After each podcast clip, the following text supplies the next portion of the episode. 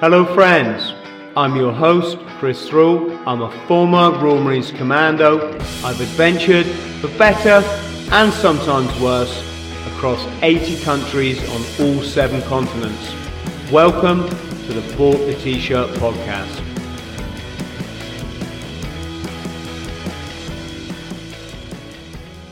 Ben, how are you, brother? Doing good. How are you? yes, yes. Uh, running out of running out of clever replies that probably aren't really that clever. I, I, normally have a when someone asks me this, uh, maybe in my work or whatever. My, my, usual reply when someone says, "How are you?" I'm like, "Loving life." No matter what what the day is, no matter what it is, it's positive affirmation, loving life.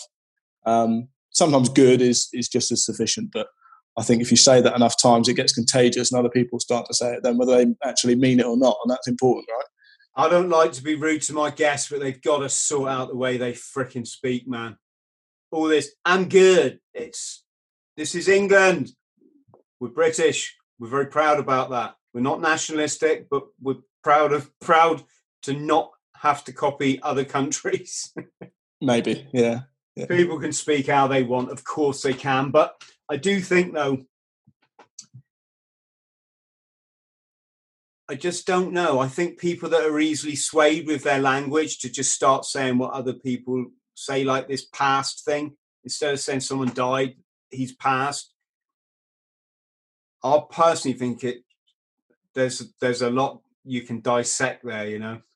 um, well, well, I think yeah, it's, it's a good point, and a lot of the way that we all communicate as individuals is based on the amount of, of, of different people that we surround ourselves with, and whether that's people in direct contact or people through media outlets. If you're permanently listening to an American TV show, the natural course of human imitation is probably going to be like you're going to start talking like them. I'm the same. I know people that have maybe lived in the southern hemispheric countries for for a, a, a, number of months and suddenly sound like they're on you know an episode of Home and Away. You know, that's just that's you know, when they start using the, the sort of euphemisms, you think, hang on, you've only you've only been on holiday for a fortnight. Yeah, it's uh, brilliant. You know, come back calling you a, flaming galah and all the, Good all the rest mate. of it. Yeah, exactly. Yeah. We we so, use that in this house, flaming galah, because my boy thinks it's so funny. You flaming galah. yeah, it is. But um, yeah, I, I, suppose that's that's quite in line with what we're going to be talking about today. You know, in terms of like, you know, how people imitate, how you know the reasoning behind that, and things like that. So, yeah, maybe maybe not a bad point to start on.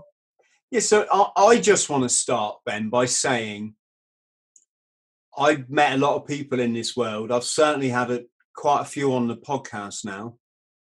Um, many, in fact, most of them are brave I think human beings are brave all in our own ways, right? But certainly my guests seem to have gone that little step further. And I'm not just talking, you know, on the battlefield. I mean, for me, it, it, the the bravery bravery is in dealing and overcoming mental health challenges is far more um,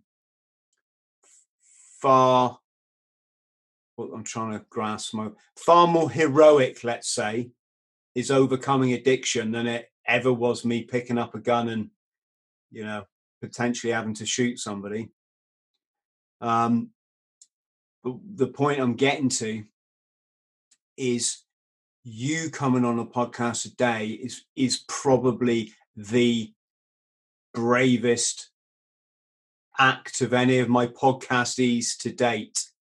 Um and i just wanted to acknowledge that before. Well, that's that's a that's quite a, a flattering thing to say, and and I, I, take that as a great compliment. Um, it's from my side bravery, especially when it comes to things like like mental health, because you're from from you know from my experience, you're fighting a battle that no one else can see, no one else knows about, no one else can hear, no one else can touch, no one else can smell. You know, it's internal, and you don't know whether you're going to win. No one else can come in and die. Well, it's arguable that other people can come in and, and help you, and you know the right people at the right time.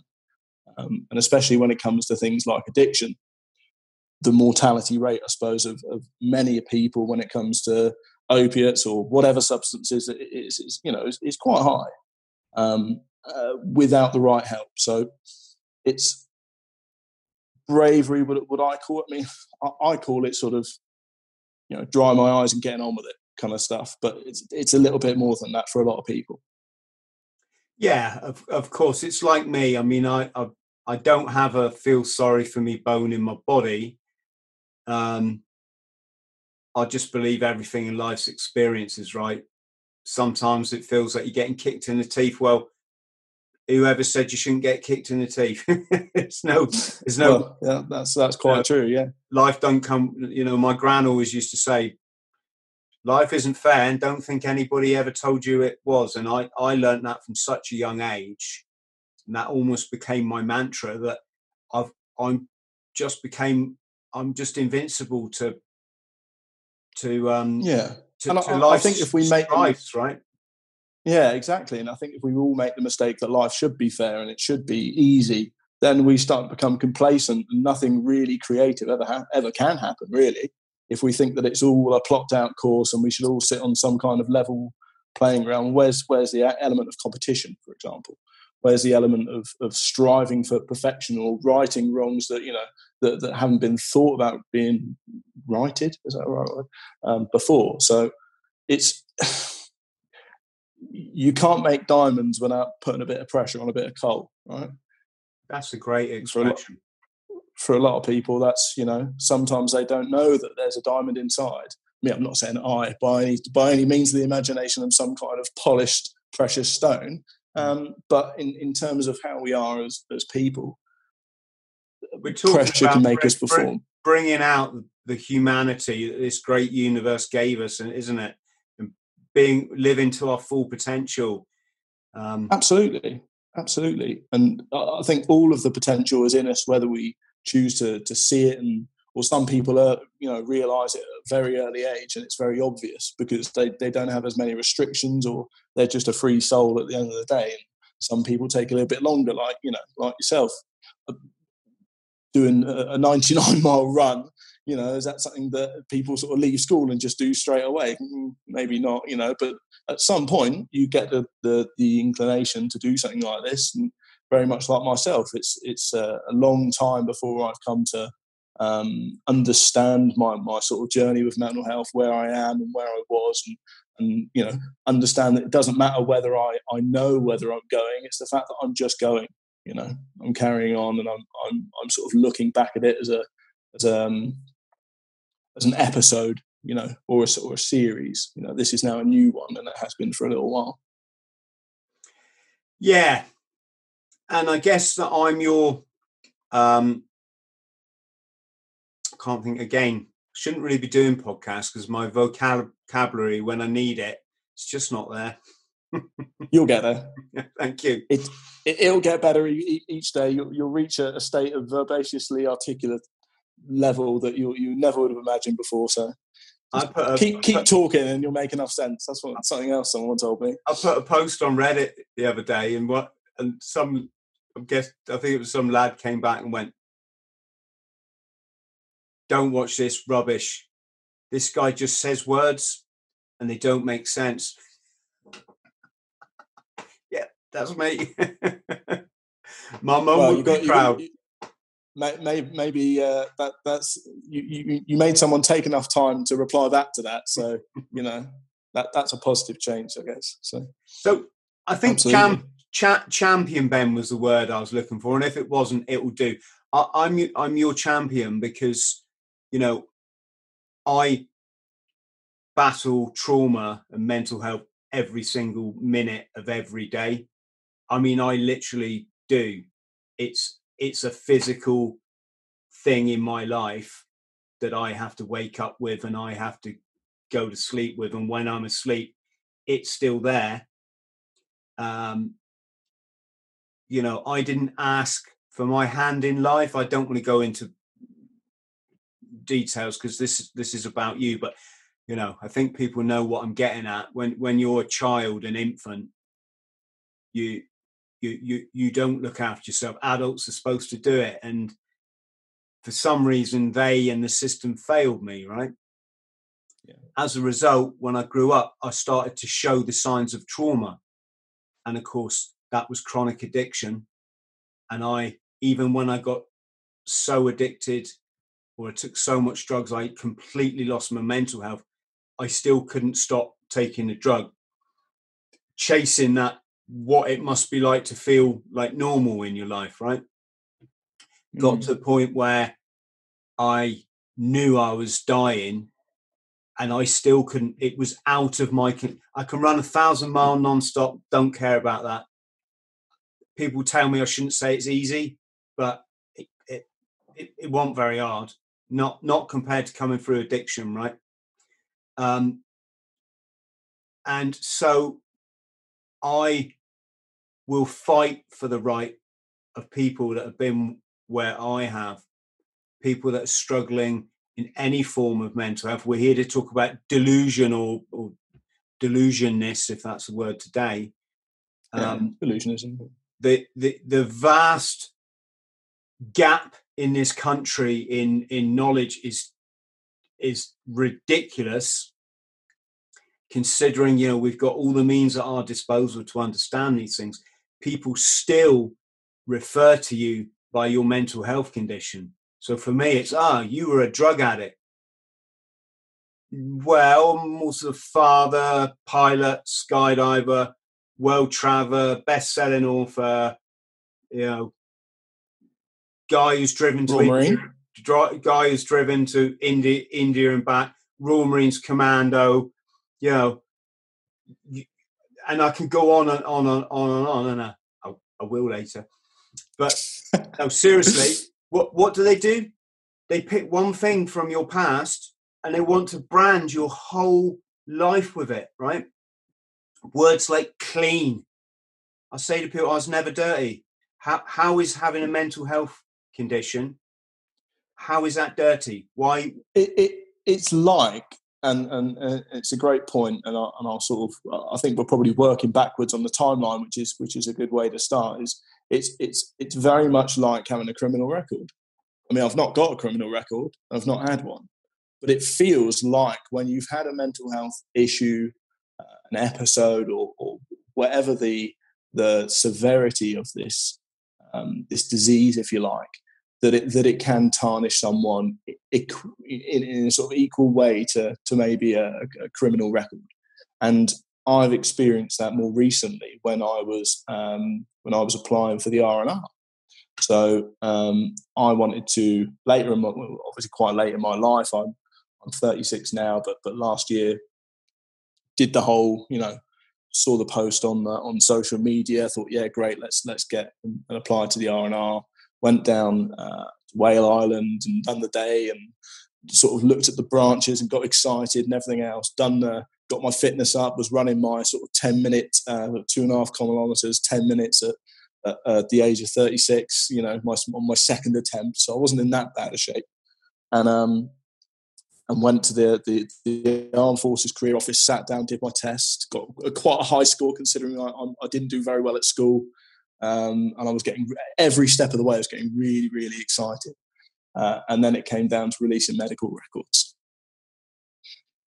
And unfortunately, because of my mental health past, um, I got PMU'd from the, the Royal Naval Reserves, which my, so my, my plan was this was to get in the Royal Naval Reserves, um, and in some way, shape, or form, because I was too old to join the Royal Marines, which we'll go into later, um, was to attain Green Beret maybe as a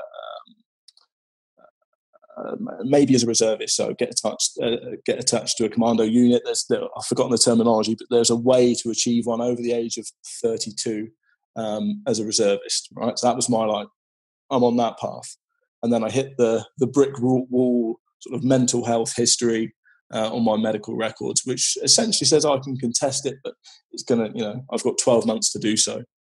Um, and it was it was disappointing, and I think one of the biggest times I realised I was actually quite the the irony is at that time I'd realised that I was actually quite mentally well now because five years ago had I have had that kind of setback my thoughts, my, um, my, my, the way I perceive the reality would have spiraled into some kind of delusional conspiracy. World's against me. It's never going to get any better. You know, looking over my shoulder to see, you know, what what the situation was. But this time, I just went, eh, can't get in the Royal Naval Reserves. Unfortunately, let's do something world, else. Well, I, I don't know. I don't know. I mean, if, if you're telling me that, that's fine. I mean, I want. I come from a naval heritage background. Um, I've got lots of sort of family and, and what have you in, various branches of, of the armed forces. And for me, at this stage in my life, when I started to feel a, a, a, cloud, not a complete clear sky, but a tiny cloud of, of clarity starting to, you know, starting to appear, that it was the right thing to do. Um, so working back from there, and I suppose I can sort of talk about a little bit about why that's so important to me that I thought I, you know, I really had to do it. Is that um, I that wasn't actually the first time I applied to join the armed forces. So the very first time I, I applied to join the armed forces was I was probably 23 or 24, um, and I wanted to be a bootneck, wanted to wear that green hat you know that that was a very important thing to me. I was I was probably a lot fitter. Um, I uh, I went to the AFCO. Similar situation with the RNR, but I didn't sort of carry it as, as far through as I, I would have liked because basically I was on the, the beginning of a of a very serious mental breakdown following um, I suppose I can just say it the the the, the imprisonment of um, uh, a person who'd essentially abused me from a from a young age.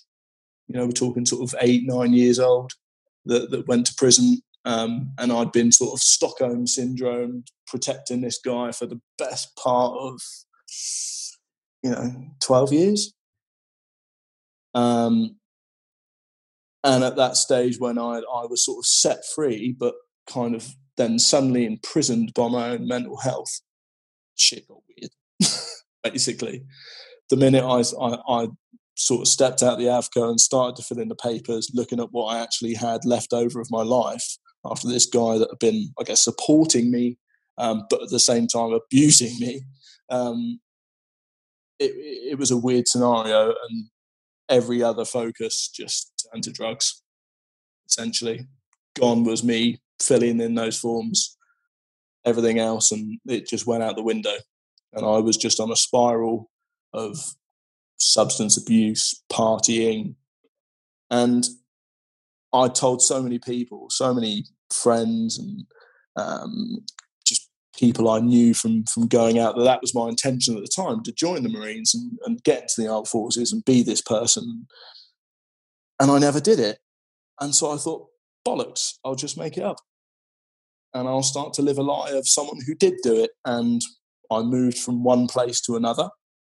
So I moved from one town back to a, another town that I grew up uh, in and went to school with a lot of people. And when I started to see them and meet them, the story was where I'd been for the last X amount of years was in the armed forces, serving in, it depends who I spoke to at the time, serving in various different branches with, a, with an uh, everly growing sort of inconsistency of stories um, to really actually mask the years of, of um, captive abuse I'd suffered at the hands of, of, some strange guy who took me away from my mum at the age of 15. Um, that was the biggest sort of, I can remember it, but at, at the time it was just a haze of weaving lies and learning how to uh, live a double life. I, in fact, I probably learned, already learned how to live a double life at the very early age of sort of mid mid high school years, um, through having to conceal what what my actual home life was and reasons for not being able to do certain things, meet up with certain friends, and all that all that kind of you know being very convincing um, to protect this person. Uh, so already having a, a dab hand at that trade of, of deceit um, when I needed to do it for my own personal gain, well, I say personal gain, but personal protection really, uh, or perceived level of personal protection, I was already quite good at it. And I became very convincing, I, I believe. And I think when we spoke about this before, Chris, you, you asked me about um, you know, if I was challenged, you know, what what would have, you know, I got very good at avoiding conversation, especially with with served or serving members of the armed forces that that heard there was this new guy on the scene in certain so, social circles that claims to have served or you know has got these stories or whatever, and it was just me making up bullshit to make friends. Um, That's it's. so I don't know. I'm just gonna say I'm. I don't. I'm not trying to challenge. Someone's tried to challenge me the other day. I was like, "Fuck off." Sorry, but no. I just want to say, you know, it's not. It's not bullshit. That's an easy throwaway line to explain some highly complex childhood trauma and the resultant um, symptoms. And I'm not trying to pretend I'm a fucking psychologist or something. I'm saying it because you have nothing to to um so many words missing in my head today but n- n- nothing to feel bad about ben. In fact you, it, you should be incredibly proud that you've come to enlighten all of us today. Many of, of the people listening will have wondered why do people um, do the stolen valor thing or they why do they why why are there Walter Mittys in the world? And many of us have known it's it's quite often uh, a symptom of a very damaged mind or at least a delusional mind Yeah. so Um, I, I think can we go back to your childhood and come from there yeah. Sure. Because- sure. I, I'd like to see how it how it develops. How as your mind is getting more and more destroyed by this this man. Yeah. How your alter ego person, the, the the big Tarzan that you want to be, is is splitting in your mind to try to help you deal with this. Well, yeah, yeah. I mean that that's a great point, and and I think from from when we spoke last, and I first explained this to you, you know, granted you didn't really have that much of an idea of, of the story I was going to tell you, and um, and I when I sort of flat out explained it to you in in, a, in, in short terms, what I was doing was creating a protection, uh, a, a protection or a, defensive shield against when I if I see this person again, if I can't actually be the the the sort of the, the green lid wearing tough guy that I'd, I'd known from from my previous life and me- meeting various service people throughout my life. Um, could I pretend to be that person to such a degree that I could handle myself in what I perceived, you know, you you chaps, uh, to in, in a way that you would be able to do it. So, I mean, going going back to, uh, I suppose I'm looking at my my life and my um, my mind from the with the mind of an adult trying to understand the mind of a child. It's it's not I suppose the easiest task, but I'll give it a crack. I mean, um, sort of single single parent family, um, father figure around, but not you know engaged in a new relationship and new children and all this kind of stuff. So sort of separation from paternal figure was was very apparent at an early age. Um, So you're I you're, was, uh, you're experiencing rejection at a very young age. Yeah, I guess so. I mean, rejection. It, it it seems a bit unfair to say that, but I guess essentially that's what it might be, right? So yeah, I I- I- pater- paternal rejection and and, pater- and replacement in a way.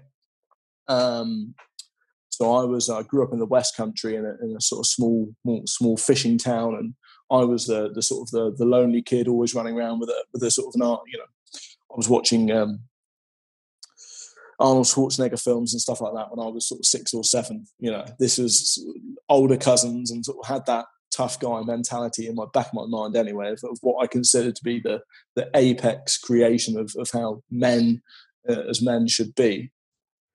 Um, with no real, I guess, at the time, uh, paternal father figure to take direct influence from, and single mum struggling and all this kind of stuff. Uh, turned out to be the best target for someone who moved into the, the local area that just happened to be that way inclined and, and took a fancy to, to young kids. So um, this uh, this chap and, and his, he actually had a son who's still around, I guess. Um, you know, got got got into contact into the the family, as in me, my mother, and my sister, um, and sort of took over that role as the paternal figure and, and sort of identified the the need, if you like, um, of what a, a, child or a young boy with those kind of like sort of parts missing in their life needed and provided, and eventually uprooted us and moved us to another town to um, to Poole, actually Dorset. So so uh, yeah, and then when that when I was physically away, you know the the the, the sort of more the abuse started basically both physical and sexual and mental and every, every which way you can imagine um, whilst I was going through a journey of starting high school. So my mind is now sort of focusing on my uh, my my work and my social life and being a new guy all the time. So being moved around from school to school to place to place, being a new guy, which was probably uh, uh again somewhat of a uh, a decent training in creating an alter ego and alter character because you're if you start and i don't know what it's like with, with yourself when you start in a new group of people you can pretty much tell them whoever whatever you want and they have no choice other to believe you unless they've got evidence to suggest otherwise. So that as a practice sort of happening from an early age and, and um, having a reason to do so through fear fear of um, being outed or being seen as uh, being told actually by you know by the abusive person that everything that you're doing will be and and can be seen as disgusting by your your new peers that you're trying to befriend. So if you do, if you don't do this you will be punished in this way. So using public shame public humiliation as a, as a tool of control um, to adapt my behavior to, to put me in different directions and and so on and so forth. So, so actually forcing me to learn this craft of deception and, um, and impersonation and, and, creating. So it, it, it's not as if I was um, had any choice or, or, or, anything of that matter. Really, it was all kind of decided for me in a in a in a strange and peculiar you're, way. You're you're a child. Children don't. Yeah. Children don't have, you know, this is what. Yeah, and it's it's it's it's it's tragic, and even to because I've now obviously as, a, as an adult I identify how how malleable child's minds are, and how they can be impressed upon by their by their peers, by their parents, by their sort of older siblings, or, or anyone with sort of an intellectual or cognitive advantage you know you see it you see it with certain parents and you can you can spot the traits that they're impre- that they're sort of um, impressing upon. Not that you should do anything about it because it's not your place to unless there's a you know um, an obvious crime or sometimes not so obvious crime being committed but you know you, you just have an over overwhelming sense of, of okay uh, i see that pattern emerging because people are you know we haven't changed that much in terms of how we behave over the last sort of 20 years at least. Um, so, so, so yeah. I mean, in, in terms of how my mind has developed, and I mean, at, at the time, would I have said, you know, I'm developing into a sort of um, a susceptible to psychosis, however, however the term is. Um, I, I wouldn't have had a clue. I wouldn't even know what that meant. But yeah, that that's essentially where I suppose my um, my skill or uh, lack of skill of, of um, impersonation or um, creating a delusional reality to emit towards others. At the same time, still understanding that I am me and I'm not these things, but I have to pretend to be them. Hmm. So, can know, we that, just that, have, uh, Ben? I am sorry, I, I, I, don't.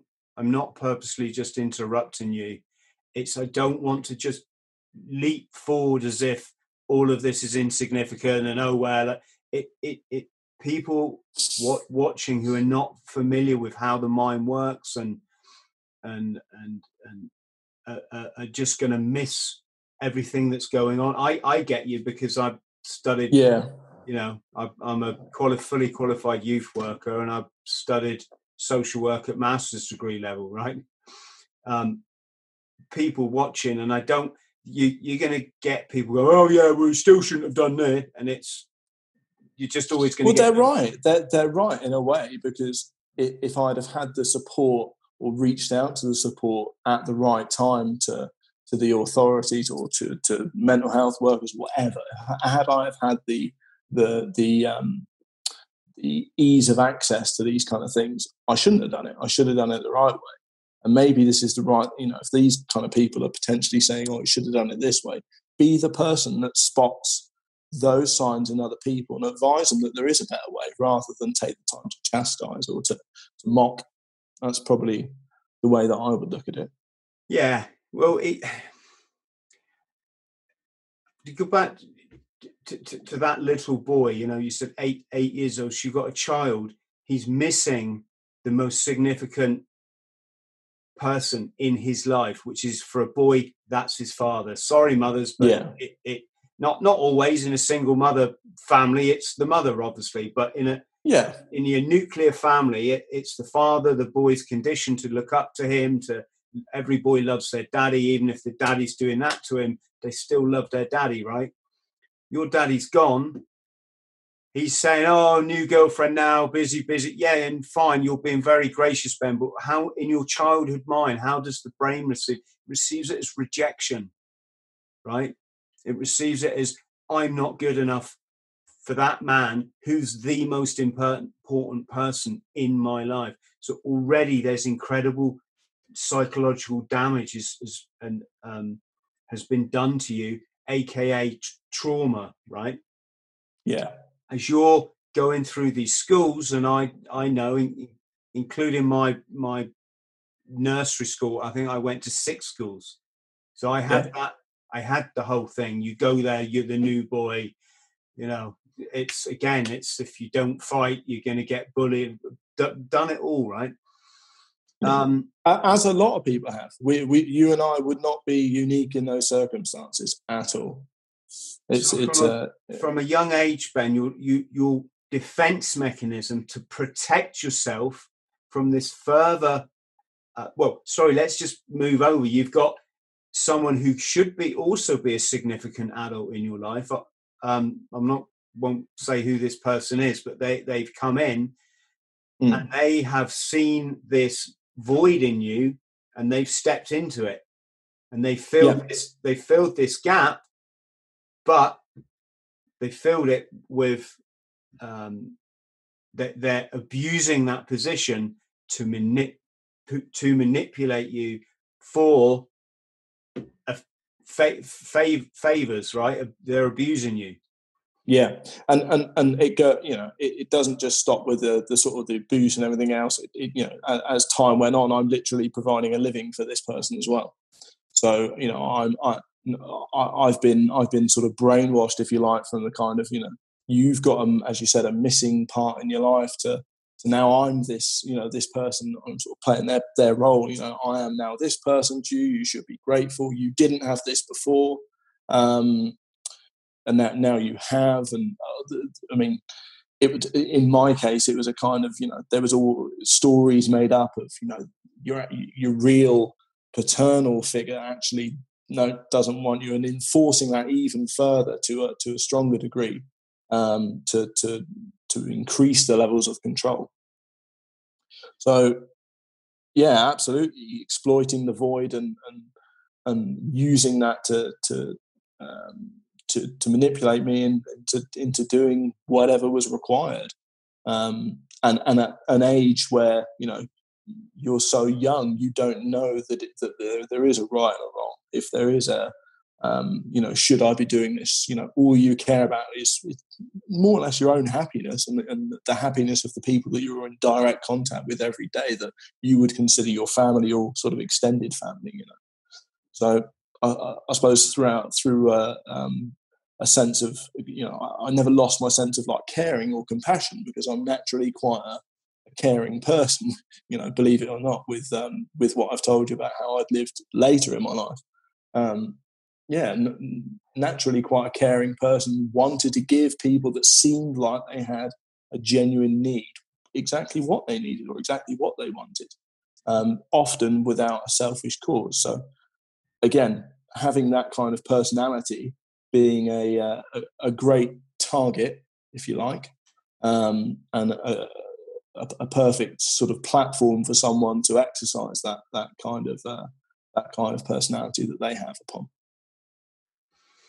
And you're getting into these situations in in new new scenarios. And you, w- would you say that that this being quick with the lie is it's a protection mechanism? Absolutely. So, what, uh, as as a as a, a young child or, or as an adult, it's probably had the same kind of, uh, of effect. So, um, being able to quickly come up on the spot with a with a um, with an excuse, with a reason, with a with a, a talk around or a story. Um, definitely trying to protect either myself from exposing the truth about what what you know what I was when I was younger and what my situation was, um, and in in the future trying to make my you know as I got older trying to protect myself from from exposing the, the torrid details of my past to, to people who perceivably had very normal lives and now I was trying to bond with them as people so creating a story of of um, of, of who I was to, to, to show them you know that I'm I, I fit in with them so definitely a sort of chameleonist um, way of thinking about about how I adapt around other people. And again, it all depends on uh, who I'm around as to how I would adapt around them? Um, which we all do to some level. But when you're doing it with a with a complete bullshit backstory, essentially, um, you you've got to be able to think on your feet pretty quickly. So yeah, bullshit. so yeah, that, it, it, oh, it's just a misleading word, though, Ben. It's not you're you're delusional. That's not bullshit to you. Yeah, well, I, very... I, was was delusional. I wouldn't consider myself still to be delusional now. I think I think I'm far from delusional, but um, but yeah, absolutely more more delusion and. and um, the the point I'm yeah, getting at is you, you, you didn't wake up one day and do you know what? I'm going to go and tell the whole world I was a Royal Marines parachute submarine commando, and I'm going to I'm going to try and get some money off some old women. And, and no, in your mind, you were a commando. Yeah. Right? In your mind, yeah. This slow thing of, yeah, I was in the Marines, you know, yeah, yeah, I was at uh, the 48th uh, Regiment, you know, I, I, can see it happening. And before yeah. long, I bet you just belie- believed it. Yeah, I mean, I did my research. I, I, I was so because I was so interested in joining in the in the initial stages, and, genuinely thought that this would be the way that I, I, wanted to go in my life. And had I have somehow got got my my application done and got through the screening, no doubt, and probably you'll be the first person to tell me that with that kind of fractured personality, and you know, would I have lasted five minutes in Lympstone? Mate, you'd have, not. You'd, have, you'd have got the King's badge. do, do, we look normal? Sorry if well, I gave you that impression. Yeah, but it, it it's um, you know it, it, it seems like it would have been may, maybe not the right choice in retrospect. Uh, although I still you know if if they if they suddenly up the age, I'd be I'd be down on the beach running between between the piers to get my time back up. Don't you know? And, and try to go into every shrink around to try and give give me a clean bill of health. But fortunately, being 36, it's um it's it's now not allowed. Um, but but yeah, it's it's in my head. I was I was that I was a Royal Marine. I was a secret army soldier, as Ross Ross Kemp said on uh, on on what was that show? Um, extras, oh, ex- extras. You know. Ricky Gervais extras one of the best scenes ever. You know, you do know what SAS stands for, don't you? Secret Army Soldiers, brilliant. Um, you know, I was that guy in my mind, and w- without any sort of delusion of, you know, I'm this person. Am I on a mission? Do I have to assassinate anyone or anything like this? No, it was, purely I'm going to stay alive, and I'm going to model my my self preservation on what I perceive to be the most indestructible people I could have ever imagined when I used to, you know, ironically enough, this this bloke did did offer me into certain situations that were quite good. So I, I got to go skydiving when I was 16. I was jumping out of Cessnas and and uh, caravans and stuff when I was 16 years old, um, with uh, sort of forged parental, I suppose, forged parental permission from this bloke. Um, but there was always a price to pay. So if I ever had any reward or any any nice that you know, I, I worked for that either prior and following. So you know, I was I was around the Red Devils jumping out of planes at the same time with them while they were filming a series of Hollyoaks in their little red twin engine islanders. I was doing all that when I was quite young, so I was exposed to to people like yourself and, and people from uh, the parachute regiment. What, no what doubt, you, people were. What What did you think then when you see you know you're seeing these guys from the regiment? They're chucking them. You know they're they've all got the bravado and the camaraderie.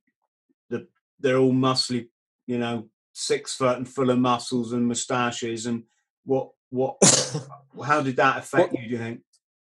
I, I think at the time it was more like these look like the type of people that don't fear anything, and I'm scared, and I don't want to be. So if I model myself on these people, I have no reason to be scared, and I can make the moves that at the time maybe internally I knew I needed to make, i.e., you know, go to the police, go to this, you know, go to whoever just to get help and get out of the situation I was in. Um, that I would have the courage and strength to do it, even though I was chucking myself out of planes and, and all this kind of stuff. Yeah, and, and, potentially being around those people when I was when I was doing a bit of parachuting and, and skydiving and stuff, and and that would have been the the area that I would have liked to have, have, have modeled myself around. Eventually, you know, ended up as. Um, so why not, you know, fake it until you make it kind of, kind of way. Granted, I'd never make it, but faking it, would it, as you said, would it have made any difference? That's who I was or, or who I was trying to be in my mind. Mm. And so, what sort of things would you? Well, how did it start off? I mean, there must have been a first person that you said, "Oh, it's yeah." Difficult. I'll...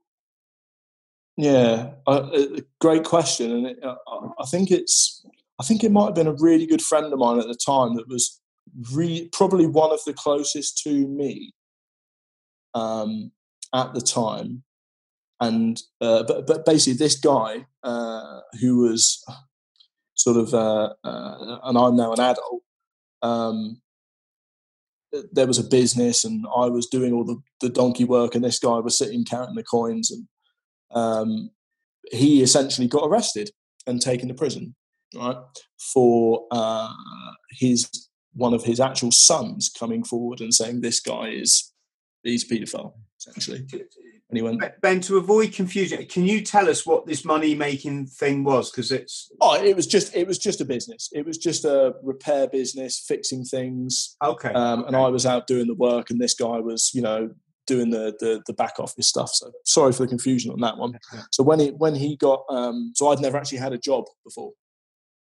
So this this was you know I, I was told that you know I couldn't work for anyone. It's like being I suppose very similar to how you perceive people that are in cults, like religious cults. They're told that they can't you know you can't see the outside world. You can't you know you, you always have to work within the family and you know or, or work for the the community the, the close sort of cult community. But there was only like two people, a cult leader and a cult follower. And that that's that was me and, and this this gen this, this, this guy. And um, so anyway, so he got he got dragged off to prison, um, uh, and I actually end up trying to. This is how sort of screwed up I was in sort of I guess like Stockholm syndrome kind of way. So I was protecting him in in in, in a police interview, actually saying that this was not like this. This is how screwed up I was in my mind. And um, my friend, uh, he uh, uh, he, he sort of said, you know, what are you going to do now? And I said, well, I've been thinking about joining the Royal Marines. And instead of saying that, what I actually said is, I'm going to rejoin the Marines. And the minute I said that, I went, what did I just say? And I just instantly started to create the story. And then, and then he was like, because I, only met this guy, say, three years before, two years before. So it was plausible that I could have gone in and, you know, at 16 or 17, and there would have been enough time for me to serve, come out, and then he would have, he would have, um, I would have met him afterwards. So without him knowing the, the entire backstory, just started to tell him, just started to go, yeah, I was in this. And, you know, he had no idea. I don't think he, he, sort of knew anything about how, how it worked. And I was then researching to sort of make my story up to impress this guy, and then you know because he, he wouldn't have known about my my personal situation, my life situation, so I had to create a backstory for him, um, and that was it. Then it just sort of spiraled. You know, we go out, we have a drink, and he sort of introduced me to someone new, and then I sort of yeah, hi Ben, this guy used to do this, and and then I you know and all at the time I was sort of building up this story and then building up my own protection, not really thinking about well, it's, it's, yeah, it's it's two things. It's building up a story to uh, to hide my past, and also building myself up as a as a person. Now I'm on my own, and I don't have anyone to sort of handle or control me, kind of thing. So that's kind of where it started. Does that make sense? Does that give an explanation? Mate, I was a Walter Mitty when I was about seven years old, right? After watching Saturday morning telly, which was our, our little treat, we only really watched TV, you know, as just just the kids was Saturday morning. And uh, I'd go off down the road, I'd have my tracky top on, and I'd un- undo the zip, like, you know, to show my seven year old chest and I'd take my my lasso. So I had a, a, a rope that had a lasso, you know, a lasso on the end, and I'd take myself off down the river to lasso things, and um, mate, I was Tarzan. In my mind, I was Tarzan. You know, he's well, yeah. He, at the very least, he was my hero. You know, um, yeah the only difference between my story and yours is I didn't tell anyone I was Tarzan. I was just Tarzan in my mind, and uh, as such, yeah. I, I, I didn't get in trouble from all the other Tarzans. no, absolutely. and, Tarzan, I guess you didn't. You, you didn't Tarzan have a reason to either. Club. You did. You didn't have a. You didn't have a reason to. You know, you had no reason to tell it. You had no reason to tell anyone that you were Tarzan when you were seven you know. How, sorry, how, um, explain how you mean because I, I, I think I kind of had every reason, but go on. but uh, but what I'm saying is like you know you, it's a bit different doing it as a child and then and then when you're an adult making up a completely different story, a fictitious story. So now the point it, it's a, to, it's a good. The point I'm trying to get to Ben is I was probably escaping something, you know. Yeah. I was probably right. I, yeah, I see where you're coming from. I misunderstood. Know, no, no, no. It's it, it it's fine now. I'm um, and so uh, yeah. So there you are. You're creating this scenario, and now you're getting deeper and deeper into it. And as yeah. I, and I'm, I sorry, I know I've gone back to it again, but you're you're believing in the end that you are in the forces, right? Yeah, yeah. yeah. It's, yeah. it's. I mean, I'm not walking around in uniform, as we said before. I'm not wearing, you know, i have not gone to the army surplus store. You know, I've not sort of uh, used any anything to to get anything else other than maybe, uh, you know, a reason to talk to a girl at a party or a girl at a nightclub or something like that. Maybe once or twice. You know, maybe more, maybe more than that. Um, but it, it, was purely a build a character, survivor scenario situation. How long? Did it, how long did it go on for? Oh, well, my life started to get quite interesting. Um, so I worked very, you know, starting my first ever job at the age of, I guess, 24. Mm. So proper job, actually employed. Um, and even then, you know, I was around uh, even worked with people who, who received the George Cross, would you believe? They're real, genuine sort of uh, war heroes. And um, and it must have gone on for a good few years. And then, the, you know, that was the time the drugs hit. So I was I was then partying and, and you know taking the legal highs, which I think was the, the thing that really gripped me, um, which which you know essentially became illegal. Thank God, otherwise that would have really spiraled you know, to a, to maybe a fatal point, you know.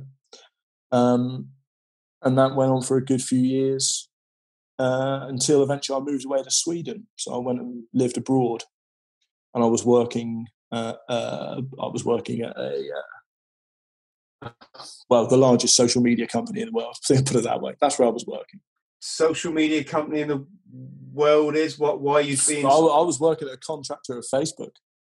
Okay. So I was, you know, so I was sort of a, you know, in a in a quite a substantial environment around during uh, during a very sort of sensitive time to be working at a social media company. Um, during the sort of Brexit and the, the, the, Trump vote and all that kind of stuff that was going on. And um, and I was around no one that it doesn't matter if I was, uh, you know, if actually it probably would have been a massive disadvantage to be a member of the, the armed forces working around the people that I was because you know they were not that way politically inclined, for example, to, to care about you know anything like that. And so there was no reason for me to do that. And I think I, I started to talk to you about uh, on our first or last call about um, about one of the, the sort of moments of clarity that I had, not just from this whole sort of Walter Mitty existence and dream world delusion, um, but really just in mental health in general. I think it was a it was a trip to to the Netherlands I had, um, which would have been about 2017, mm. and uh, uh, in, in in the Netherlands. I'm not sure if you're aware that you can sort of legally walk into some shops and purchase some some truffles of a magic variety, and and one can, if, if one is so so that way inclined, consume them um, without any sort of fearful uh, repercussions from the law. And I and I um, I did, and I I experienced my own delusion like it was a separate part of me and not only just a separate part of me, but an, a very insignificant separate part of me. So a very detaching situation of, of hang on, you know, not only is that not real, but it doesn't matter that that's not real, and it doesn't matter that I need to think about that ever being real because I'm not worried about anything to do with my past, which is stuck. That, as you can probably see, the way I openly talk about some of the quite close details of, uh, of my of my own past. That feeling has kind of remained you know long long gone are the chemicals coursing or the the the, um, the molecules coursing through my body from that experience. But the feeling and the thoughts and the and the um, the the lack of fear still remains to this day. And i don't think well you know there'll ever be a you know the fact that i can talk to yourself chris and, and be open and honest with you and knowing that there's plenty of people that will watch watch this and go you idiot and not really care because if one thing I say can help another person then that's valuable. Um, it is quite a testament to, to my journey and, and where I've ended up in terms of mental health. Mate my subs are like me. They'll they'll just be full of praise for you mate being so open honest and being able to talk about your you know what's obviously a horrendous history of abuse and what what it what it then put you through. And as i'm always saying saying about myself we don't choose these things. I know to the outside person they see the physical act like the drug taking or in your case you know being a walter mitty character. They see that and and they think oh this person's got choice. They're choosing. They don't they, they don't understand that's not that's not how our mental health works. Um, yeah, you don't have a choice in it. You know, my situation, I ended up in Hong Kong trying to crawl across a wire between two skyscrapers. Is a flimsy wire. What wire? I was actually carrying a water pipe between the roof of my building and the, the building opposite on the Jaffe Road in Hong Kong. I was so unwell. I, I thought my commando training had trained me for this moment when I had to shin across this cable. And it's seven. It's the top floor of a not so much a skyscraper, but a, one of those big yeah. old te- tenant tenement buildings that Hong Kong's famous for. And um, yeah, I I was that ill, and I started to do it before I had a moment what what you would describe as a, what you've experienced. I had a moment of clarity where I was just suddenly, what the fuck am I doing? Right. But here's the thing like, I was chronically mentally unwell. I could have spiraled to my death, Ben. You know, my family would have just heard that I was a loser druggie in Hong Kong and I committed suicide, and that was not true. You know, no, yeah, that I still have my self respect and everything, right? I was just very unwell, right? And so my point is, does that does that look like I chose that? Really, you know, did I choose that? No, of course. And this is why I, have been a bit like this in this this podcast, and I, I, I, I apologize to you, Ben, but I'm not apologizing to our viewers because it's important that we don't blame ourselves for mental health and say, "Well, I could have done this and I could have done that," or I should that that's not how it works. And absolutely. And and part of the reason that I, I, believe that that mental health recovery does take a while is the sense of blame that people as you quite rightly identified rest upon themselves. The the the pressure that people put upon themselves looking for a reason looking for a looking for um, a way that they can reprimand their own character you know the, the, the point of which they can identify their own devil the point of which they can say that was that was what i did wrong. It doesn't matter. Hmm. it, it genuinely doesn't matter. And and what does matter is you is, is, is that we identify that it doesn't matter. It's as, it's literally the easiest thing. I listened to you talk a while ago about about being in mentally and where you are about how you're in paradise or, or a version thereof and that's that's really powerful in the way that uh, especially how i see my own life is i if i just think maybe not sort of ignorantly but you know my problems are not here. My experiences are not around anymore. My suffering is only as bad as i want to make it to be. I don't want to suffer. Okay i'm not. You know? A- am i feeling guilt for something? I can't change it. I can't i can't untell. Well, I suppose in a way I am untelling all those people the, the, the real story about you know my life. But you know I can't go back and and unsay those things, and I shouldn't put on my uh, any pressure on myself to do so. And I think the pressure that that we perceive we should put on ourselves to get better or to to to, to put the finger of blame on, on the origin of mental health. It's irrelevant sorry, Ben, I'm my little boys just said shouting out some really random stuff right at the most inappropriate moment in the podcast. I um, didn't hear him, so so no, but it, my microphone's fine. so sensitive, it's probably probably picked up, picked all, all, all, all, probably picked all that up.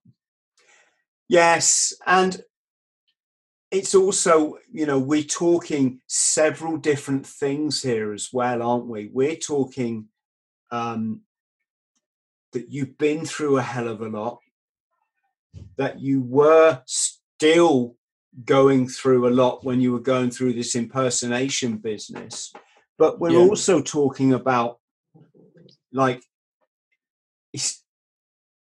you only pretended to be somewhere now it's that that in itself I, I, what I'm saying is, I'm more concerned about your mental health, and that I feel for what you've been through. The yeah, fact that you wanted to pretend to be a soldier means absolutely nothing to me. You, you were imitation is the greatest form of flattery, as they say. So maybe, maybe that should play a part. Well, you're not imitating me, mate, because I left the forces 25 years ago, and uh, the, the only reason I remembered that I, you know, my experience is really because Facebook came around and people started saying, "Hi, Chris. Do you remember we were at you know we were in Norway?" And I was like, "Bloody hell, yeah! I was in the Marines, wasn't I?" Seriously, it was okay. I'm being a bit loose with the the, the narrative, yeah. but it, it that wasn't far off, mate. I didn't. I saw one Marine in 15 years, and I I live in a military town. I saw one guy that I used to work with. Um, Tony, if you're watching, hello, mate. Um, actually came up to me in a bar to give me some really bad news about a, a, another friend of ours. Um, so I guess what I'm trying to say is like my identity isn't in something I did when I was 18. That that yeah, that to me that would be like a bit weird. If if someone and, and, and, the same thing, I d- I don't identify as someone who has formerly you know lived the life I have. I identify as who I am now, and yeah. you know that that's that's pretty much it. So I identify as the universe, mate. It makes just makes it all simple. Just do you know what I mean? Makes that, it less. It makes it. Uh, you got a good point, and and you know the the sort of the shit. That the means mysticism. I'm a committee too. the the mysticism aspect of it was actually a good part of my recovery when um, when I started to sort of come a bit clearer from from my delusion and my my sort of mental my, my mental illness at the time to read up about things like the the the singularity god mind you know we are all each other looking from a centralized point on on an infinitely complex plane of of variety that's quite reassuring when you've just come out of a massive psychosis to know that actually maybe it's all just a, a game, a simulation, a you know, a projection. Because if it felt that bad when you were going through the things that were that extreme, whether they be war, whether they be um, personal situations, whether it could be anything, to know that it might either be not not be real or that it might never have happened or anything like that. That feeling, just that potential, is very reassuring. And I think it's probably the fundamental basis for all things like religion. So, you know, yeah. definitely understand the oneness universe thing. It's a very nice way to, whether it's true or not, it doesn't make any difference. Like in the way I, I, I was pretending to be someone that I wasn't. It doesn't make any difference. I was becoming a stronger, more grown up person to potentially deal with a very nasty situation should should that happen. Um, so it's it's a great way to understand uh, where you are in the world and, and yeah, absolutely. Identifying as a universe, identifying as a tree squirrel doesn't make any difference. If, yeah. if, if, it brings you in a piece, then do it. Well, it's so great you've realised this at a much younger age than me. I had, you know, it's been a real journey for me just just to just to keep kind of working it out. I've probably done it really slowly, but at least, I mean, give me credit, I got there because I've I think 99, literally 99.999% of people are still in the matrix, right? Um, yeah, uh, let them have their fun. You know, yeah. let let the people let the people that have had the plugs pulled out the back of their heads have a little joke about it together amongst themselves, and and not look down or, or, or think of anyone as being asleep or you know, p- people people are happy in what they do. Yeah, it's it, uh, hey for anyone listening, right? I I don't look down on any, anyone. In fact, I'm going to tell you a little story. Go on. It, um, no, no. My point is, is I just wish people could be where I am, Ben. Seriously, not to be me or well, I mean, you don't want this face. That's that's that's that's a given, right? No, but I'm being serious. To understand how to just let it all go and chill the fuck out. And genuinely, yeah. I don't mean like, you know, light a spliff and hey man and veg out on the sofa. No, I mean how to get to uh, that, that's particularly not very good for anyone who's got mental health issues. It, I'll be so, honest with you. And that is so far from spiritual, ironically. Um, yeah. But no, I, I, I just the ninety nine point nine percent is it just it's such a shame that it's only you're only just a little switch away from understanding something that is, is inherently really simple simple diet simple thinking sim- bit of simple exercise yeah um, it's it, mindfulness and understand you know being present and you know be, i tell you a good a good practice to start that i that i found out from an ex-girlfriend of mine was don't be the person that takes a picture at a concert just just try that. Just try it as a or a concert or a show or anything where all you see is a screen. Uh, you know, I went to a, a Black Sabbath concert. Right, right there was probably about twenty odd thousand people in this this uh, arena, and when you look towards Ozzy on the on the on the stage, all you see is everyone's phone screen and a tiny little picture of Ozzy on their screen as he's jumping around. If you are not the person that's doing that, you take the moment to identify the bizarre situation that you're in and whether you you think it's a nice thing or you know you're uncomfortable whatever doesn't matter to be the observer to be the conscious momentary observer of any moment um, is quite special because yes, you can take a picture, you can do all this, but that that practice of of resisting the the, the temptation to record and and just to just to acknowledge will become contagious to the point where you'll go somewhere. I, I'm, a, I'm a motorbiker, right? So I love that's my thing, right? That's my new drug. It's, it's two wheels and, and petrol. That's that's whatever I, I, have I've used to have in forms of addiction. That's that's where it is. You're not you're not drinking it, yeah? Sorry, you're not drinking. No, well, it, it got so cheap really lately. Sorry that um, that it might have been uh, might have been better off, but no, it's it's that, that is that is it, right? So my my new passion is this, and the ability to be completely in the moment which is such quite an overused phrase, right? But it is true. Being being in the moment and present opens up the doors for everything else in terms of the awareness of who we are, what we are, where we're going, where we've been, and and ultimately where it's going to end up. You know, those initial thoughts of a of a greater picture, which is part arguably of of um, of this awakening that I think uh, I think it's more than 0.1 percent of people are awake. If I'm absolutely honest, to, to to some degree, I think it's there's a lot of like in I think it's in Hinduism it's referred to as the Bodhisattva. So he who is awake, or the, the Buddha that, that, that doesn't show his, his face or her face and walks that walks amongst other people. You couldn't point your finger at them and go, that person with dreadlocks, he's awake or mm. that person sitting on a, on a, on a rug on the beach, but that person playing squash in in the squash court, or that person on a podcast or whatever, you you wouldn't know. But but they are an awakened individual. Mm. I think there's a much larger percentage, but you'll just never you'll never identify the other percentage. But it's a comforting feeling to know that if you are like like I can probably tell from speaking to you and watching your videos that you're you're definitely an awakened and, and switched on to the greater when we're saying awake, awake, awakened though to me awakened and enlightened are two almost completely different things. Awake i think you have to be to i think you have to be one to achieve the other. Yes i don't think yes. you can be enlightened asleep. I and don't I think, think they're mutually exclusive and i think some people just maybe are naturally kind of enlightened from if you think about it if you should you should have an upbringing that that enlightens that enlighten you, you know you should have parents that are awake enough to enlighten you as a child so you don't have to go through the drug thing or the psychosis thing or the you know to have no. some extreme tragedy that that to a, you... to a degree that's true but maybe the path of enlightenment would have only come through struggle mm, because otherwise you wouldn't you know that's not fair That's back, hard. Back to where we st- yeah, no, no, no one wants that. Let's make it. Let's let's in, instant enlightenment for all. You know. no, and, and then you, I think you're right. Yeah, the path to enlightenment is struggle. That that's that is probably what it is.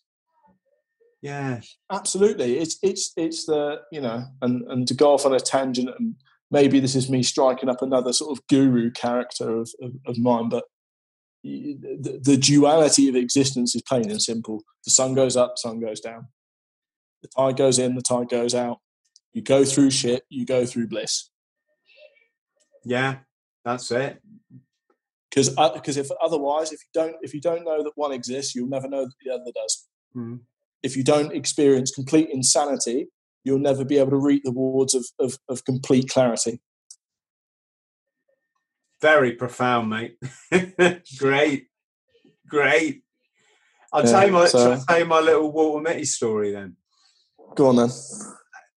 I'll be careful what I say here, but um, yeah, I was on a night out, and uh, a big group of friends I used to go out with. We used to go and smash it every weekend. It was was pretty mad. Not always good, but pretty mad. Anyway, one night I, I, there's a guy in a pub, right, and I'd not met this guy before. But when we left the boozer to go back to wherever the party was, he hopped in my cab, or I hopped in his cab, and uh, I turned around and said, "Hello, mate. I'm Chris," and he went, "John, Chris, ex-marine." and I I hate to say this, but I you just know I just knew instantly this guy's he's not you know. And um, and then a, like a couple of weekends later, we're at this this party, and he's pulling his shirt down, and he's going, "Yeah, that one there, that's uh, know, that was Kosovo. Took one for the team, sort of thing, right?" And I obviously I I could have pointed out that you get 7.62 in your back, it don't just leave a little hole. It was going to blow your chest out, right? And um, but no, I just didn't say it. I didn't.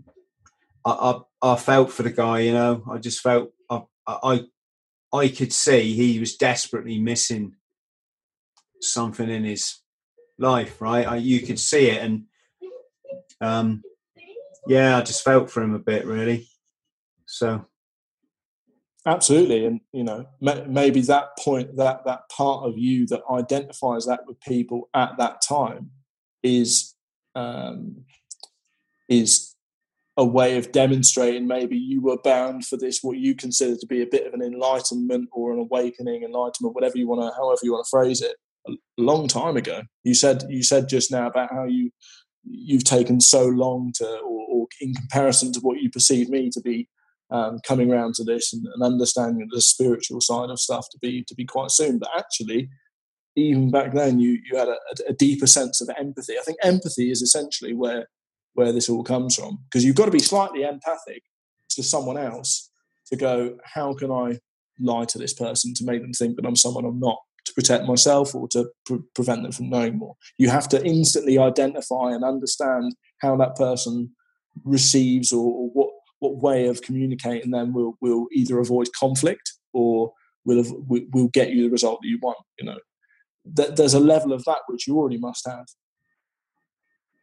Yeah, I think as well when you when you when you learn from such a young age that life ain't fair, you you ask a lot of questions. You have more questions that need answering. Why? Why has yeah. it been like that? Why? You know, why? Why do I feel different? Or you know, why? Am, and and and that's the why, isn't it? That and, and that's where the experimentation comes in, and it's not just drugs. It, it's everything. You know, I wanted to throw myself out of aeroplanes. I wanted to fly aeroplanes. I wanted to go and fish for piranhas. I wanted to be Tarzan. I wanted to dive off the cliff in Acapulco like Elvis did in that mo- movie when I was a kid. You know, I want to eat everything. I, you know, I've had a rule. A, I've had a rule since I was about nine years old that I I have to eat everything, and I have to enjoy it. I think I've managed that, but no. So all those things I said, all all those activities, I've just you you know I went and did them, and I've eaten everything, and I still do eat everything. But the reality of it is because you know I wanted to learn the answers, I guess. Um, to, fi- to find the answer to the why, which is, you know, it's it's a it's definitely a thing all of us have within us is is to find a why. Not only like you know why does this happen or why why doesn't this happen or why does that person do that but why me? You know why me as an individual in this existence at all? Mm. that's probably the the you know why as an experience is this apparent and now and present? Why does it even have to be here? That's probably quite a big quite a big why. Um, and we probably all have that well, I'd be surprised if we don't all have that instinctually, instinctually built into us as children or as young adults or as babies, whatever. You know, why? You know, the, the, mm. the universal sense of amazement, um, the universal question, whether it's relevant or not, we all want to ask it. You know, we all want to find purpose. And I think maybe as you get a bit older, definitely if you've experienced trauma, I would say, you know, the why me, why me? Why have I had to go through this? Why have I had to endure this? Mm. Is is it's tempting to either go that way or to the more esoteric way, the more kind of why is this existence so beautiful? Why do I see the trees outside my window moving and and, and understand that you know it's all part of a, a massive universal mechanism? mm-hmm. it, it depends which way you want to go with it. The why me or the why everything. Yeah, I guess another you made a good point there. If you haven't known sort of hardship, it's like a rebound effect, isn't it? When you've known real hardship, then you know actually when I'm just sat here right here, like looking at my desk, that's actually not hard. That's not I might be a bit bored, but that's not hardship. And actually I, I can be grateful. Gratitude is the other thing, isn't it? I can be grateful. Absolutely I'll sit here and I can just be grateful. And I am. Whereas when I was younger, I would have been right. What's the next career move? What's the next? When's the next party? What's the next thing that's gonna? You know, what can I buy? What can I buy? Yeah, this is yeah. this is this is what modern life does to you. It puts you on this endless sort of hamster wheel of commercialism and and wanting and greed and hatred and all these stirs up all these up emotions. Yeah, I don't think that life as a as a as an entity does that, but it's definitely a cultural thing. Culture, yeah, it's definitely it's definitely a culture that we that we you know that we're in. Um, but it's but it's essentially you know some people might argue why why does the the, the cat bat around the, the little plastic ball on the floor all day because the owner of the cat gave it the ball. Hmm. You know, yeah. So we, we, we, we have to understand it from that point. Um, or not, or just not care at all, and you know have have a sense of we either ask the universal questions or we we find true meaning in our life. And and one thing, actually, on the back of what you said about suffering and struggling, this is this is when I look at people like yourself who, who do massive endurance events and go through, you know, put themselves through, um, t- and even people that go to go to war, I'd imagine, that put themselves in harm's way know, they want to experience how tough things can be. You know, they, they are pushing themselves towards the impossible, maybe because they already have a realization of when they're not at that boundary of absolute destruction, that the other side is, is paradise. You know, they, they want to feel the paradise even more, so they push themselves towards the, the, the chaos and the chaotic uh, as far as they can go. Maybe as a maybe as a without knowing it, a sense of getting the scale of the universe, the scale of existence. It's it's it's um, it's in, it being inquisitive more than anything. I would imagine, and that that's what that's what impresses me about people like yourself and some of the, you know, a lot of the people you've had on your show. And, Um, why probably I modelled myself around those people without knowing or without having the realization of of, um, of, of what I do now, but subconsciously modeling after the the the, the explorers. Mm, yeah, the pioneers. Absolutely. Yeah, you, you, don't you don't you don't have to get on a boat, a, a starship, a you know a, a, a plane, or, or, cross the Antarctic to be a pioneer. You can be a pioneer internally. Mm. You know, you can be a pioneer against adversity. You can be a pioneer against people going out and doing really kind things and helping you know people in African countries and building schools and all this kind of stuff and curing diseases. It's all it's all a, the pioneer spirit. Mm. It is, isn't it? And it's funny how just simply by watching the mainstream media, you're just killing all that spirit. You know. Do, do you know what I mean? Mm, I wouldn't say killing it, but but it's it's being suppressed subverted. You know, why, why, why do you need to go out and do it yourself when you can watch someone else who's done it? Mm. You know, I just mean if you if you you want to seek the truth in life, and yet you watch the six o'clock news, it's unless you understand what that fun- the function of that news is, and you can use that information accordingly. You know what i'm trying to say is if you believe what you're seeing on that telly you, you it, it's you're putting a pair of you're putting shackles on yourself aren't you you know? Yeah and it, it, all depends what part of the telly you're watching or what part of the media you're watching the blue part of the media or the red part of the media you know as, as the, the, the, the parallel or the paradigm of our existence as much as i, I proclaim to, to know that there's a dark and a light an, an ebb and a flow and all that kind of stuff there's also a, you know a far left uh, sort of liberal approach and a far right liberal approach, and neither of them are completely right. There's always somewhere in the middle, but we, I think we're naturally as people quite tribal, and we like to be with with one or against one. You know, if we're with with them, we're against them. You know, it, it's it's a team thing. I'm sure when you were doing your, your, your training and the things that you've done, you were sort of red team, blue team, even in football. You know, you, name me any any sport that has three teams on the pitch at any one time playing against each other. It, there's always a sort of a, a, left and a right, and depending on the, the type of media that you're watching, there's going to be one way that they're inclined to keep their side on their side. Mm. Don't lose any numbers to the other team, and the other way around. You know, colours so, are really um, colours are really important, aren't aren't they?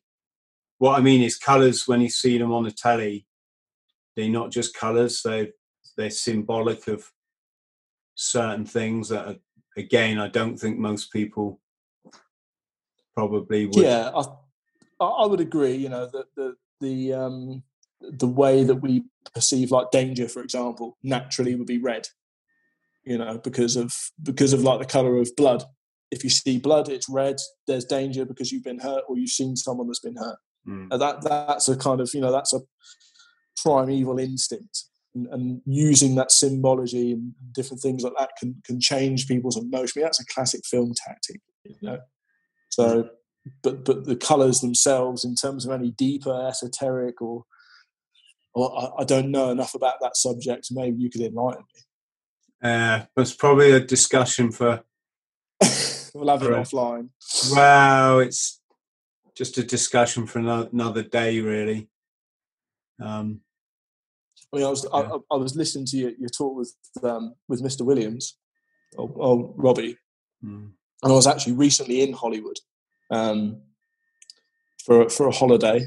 Right? I wasn't acting, even though I probably would be quite good at it with my with my past. Well, I have done some acting from it, um, and I did see a lot of Masonic symbology everywhere and, and, all this kind of stuff. And you kind of, you know, you go down Santa Monica, Santa Monica or Dogtown as they call it. You got a huge uh, square and compass stood up on the beach, and you know there's a there's there's letters everywhere right and you can either think to yourself is this place you know is it full of symbolism or am i just tuned because the videos i've watched on youtube over the years to pick up on it? You know it, it's one or the other.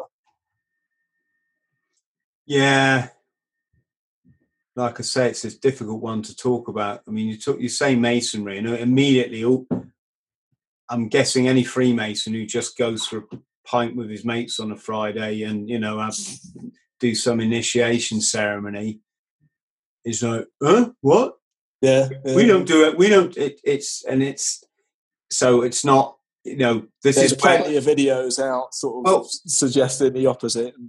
Well, and it's uh, not. It's not. It's not just that. It's like I have no no doubt those those guys. You know, they're they're fine. I I kind of got my own feelings about being along into secret clubs. So it's not it's not something I could ever do just because of where I am now in, in, in the world on my journey, if that makes sense. Yeah. But I wouldn't for one minute suggest that someone who goes to a lodge on a Friday night is is committing, you know, some of this aw- awful stuff in the world. Absolutely not. But but, but mm. it has to be said that the symbology in the music videos and the and the concerts is undoubtedly Masonic. Um, and that's my was my question to Rob, wasn't it? Well, where did why? You know, when when you look at the um, the performance that's going on stage, it's I would say undoubtedly a ritual. Just because, yeah. like I say, if you know the you know things like the colours, what the the you the, talked about an owl as well, and I don't, I don't know. I mean, I'd, I'd watched a, a, fair amount of sort of conspiracy videos to get the idea of what's out there in terms of what, how people think. And part of my sort of coming to my senses, understanding that you know there's a far extreme of what people think against the normality, and really there is no normality, and it's really down to a perception thing. But you talked about the symbology of an owl. And I was under a complete different impression about what that symbolic symbolic symbology was. It was to do with um, I can't remember its name, but it was a mythical creature or, or something along those lines. But I'd always thought, especially in this country, the symbology of the owl was to do with uh, Elizabethan or Victorian um, snitches, if you like. If there was an owl picture in a or a statue in a certain village, that village would be watched by the crown.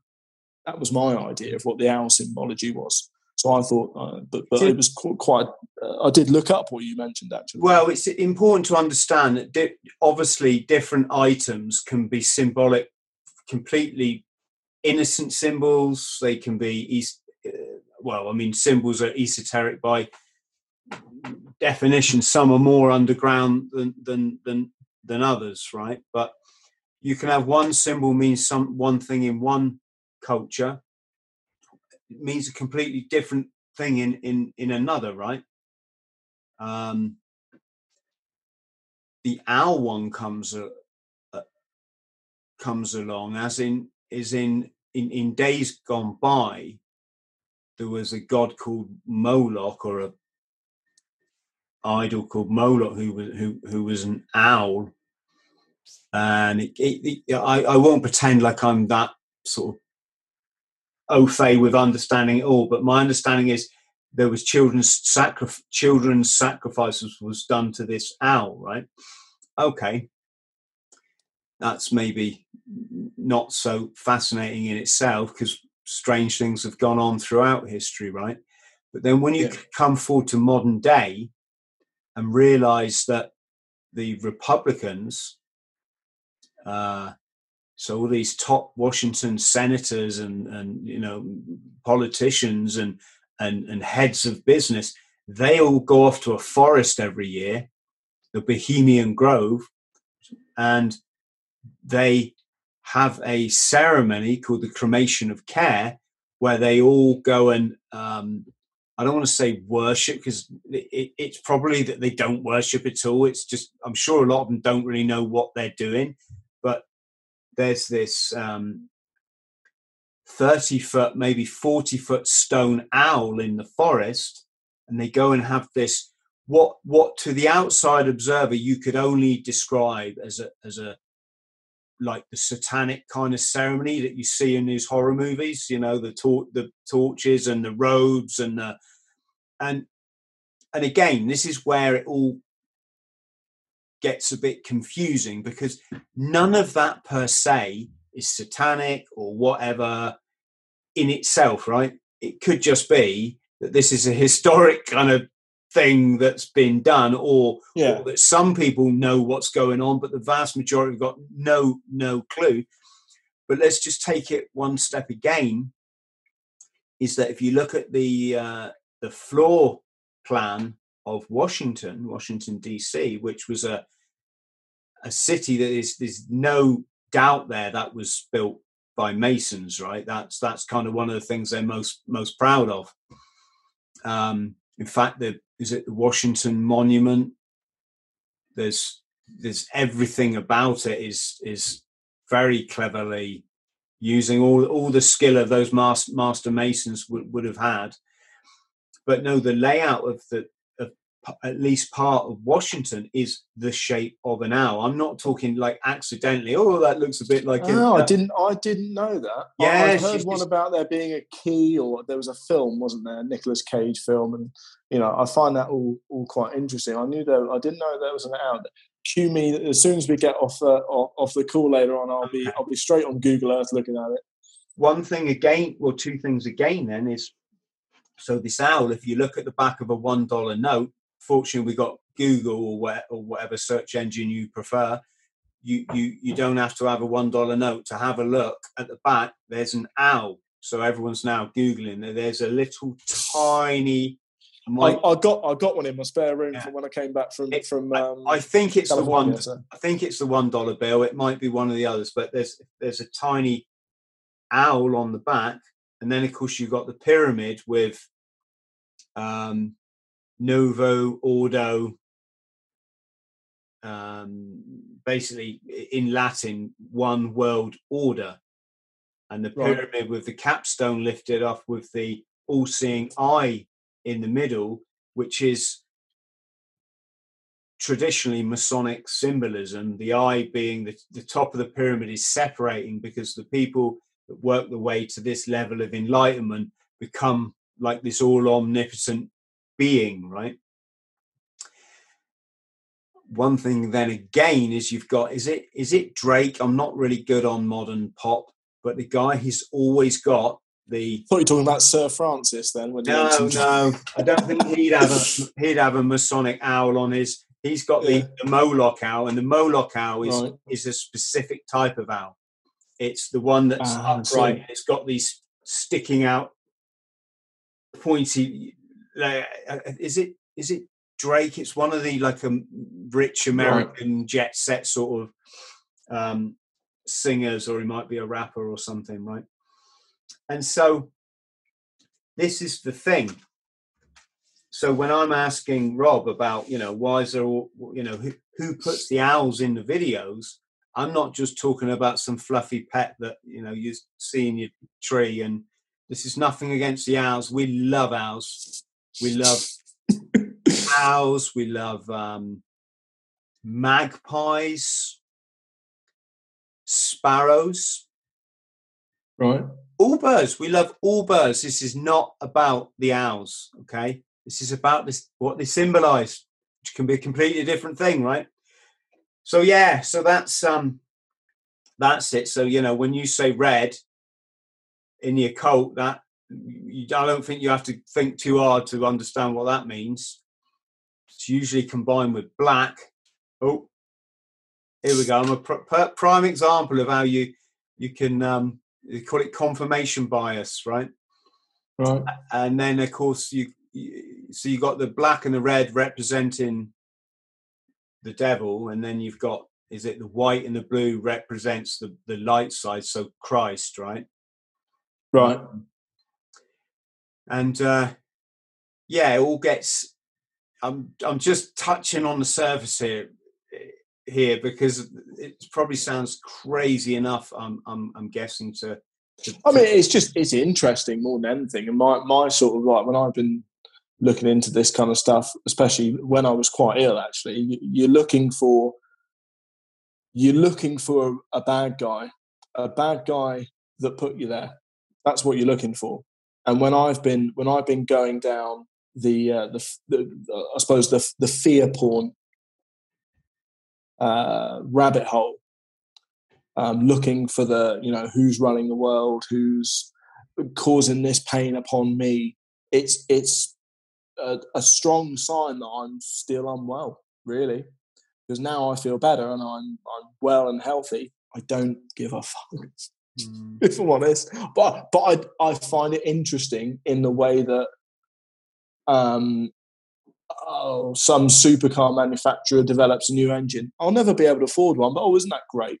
Oh, okay, that's that's interesting, you know. Or I'll never, it will never come directly into my life and or affect you, me. But say that, but at the time, yeah. You, well, you say that though, Ben, and that that's fine. But you got to remember, some of us have children that are going to be yeah. in this world long after we're gone, and unless I'm living in some kind of like what's the word simulation, and this is all just you know I've got to deal with the reality like that I'm living in, right?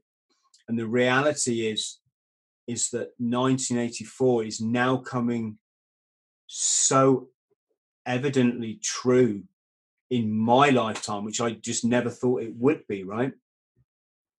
Um, the a lot of these measures that are being ushered in, you can literally see how they're taking our liberties and our freedoms away, and how the people are asked, they're begging for them to be taken away in the form of thinking it's protection, right?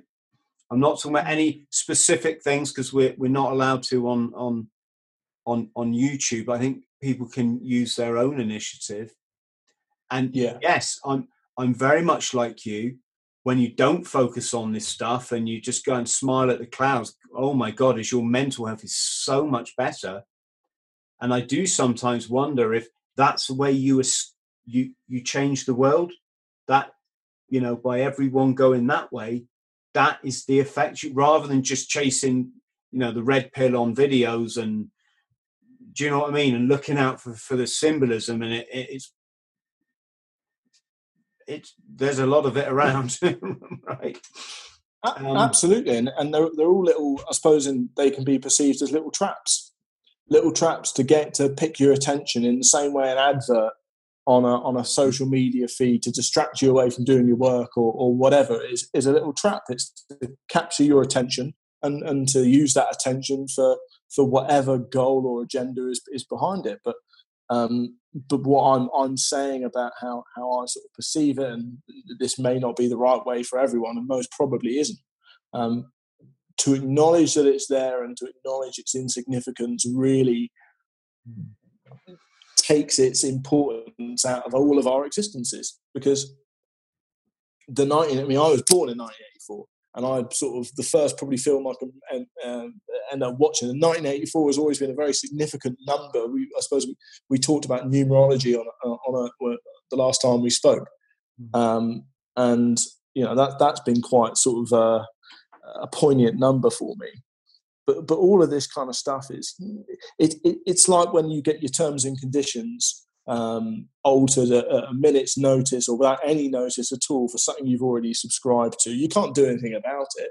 You can you you can you can't contest the terms and conditions. You can't change them or anything else. You can stop using that that service. You can stop using that product because then you're not bound by the terms and conditions because the terms and conditions of living in this current situation, reality, whatever, are this you have to now have a certain app on your phone because that's what provides you know what you get in return is you know you're scored on a certain financial system. So you can then buy the things that you think you need to buy to replace the bits inside your yourself that uh, are so lost from childhood trauma neglect shitty times at school uh, ptsd from being in war zones whatever. It doesn't make a difference if you want to play the game, you have to accept the terms and conditions every time you play. What's the alternative? Well, kind of there isn't one. There is for some people, some people who live in remote areas that can be self sustaining and all this kind of stuff. And let's face it, none of us are going to do all that. None of us are going to take the life of, of um, solitude or bring our families up like, like we used to 200 years ago because it's bloody difficult, right? And we're all very entrapped in this financial situation you can be uh, null or, or, void to the to the repercussions of it, or you can be scared and run away. And, you know, but try to rebel against it and try to change it. That ain't gonna happen at all. I'm There- not, There's not. I, I wouldn't be so sure, and the only reason I say that is I'm not sure, and I've been what I've been watching this for 20 years now, right? That, watching it unfold. You see, I see it like this. You got this whole. Uh, I think we on YouTube we have to call it jive free. I'll give you a clue.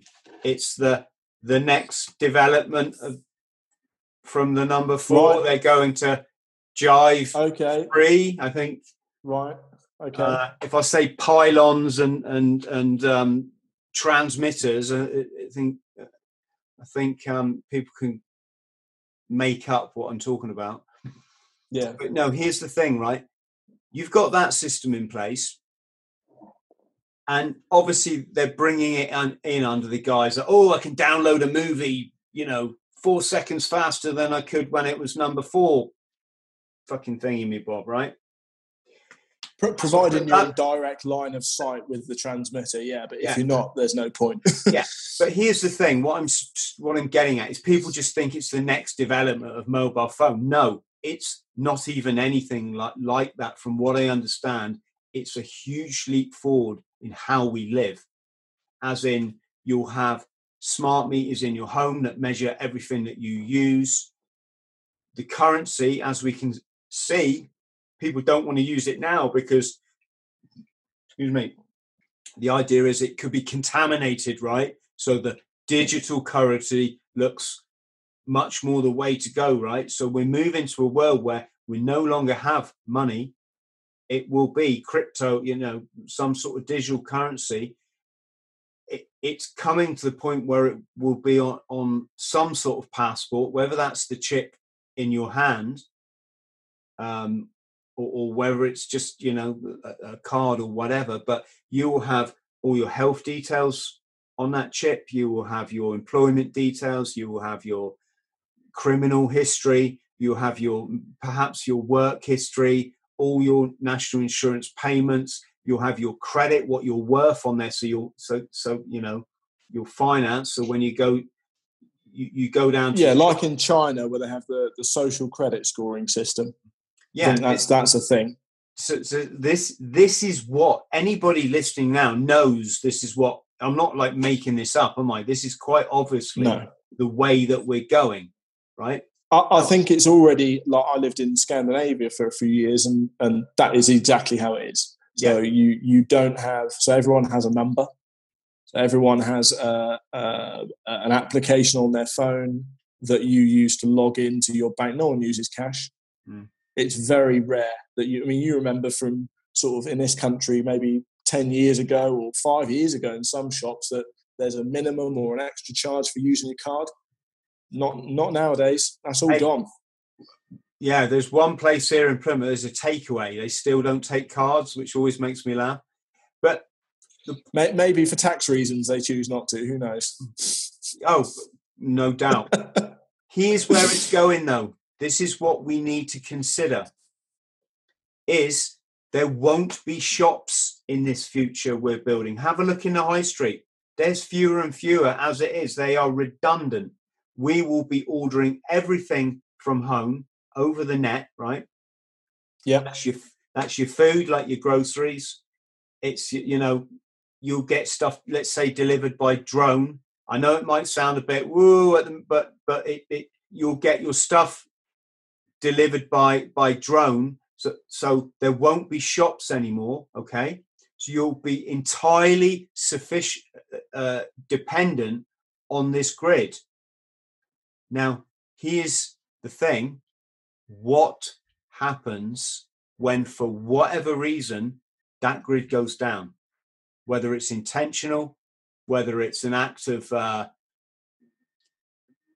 yeah, that's a good point. Yeah, that's a good point. No, no, just, just, just let me com- complete the scenario, Ben.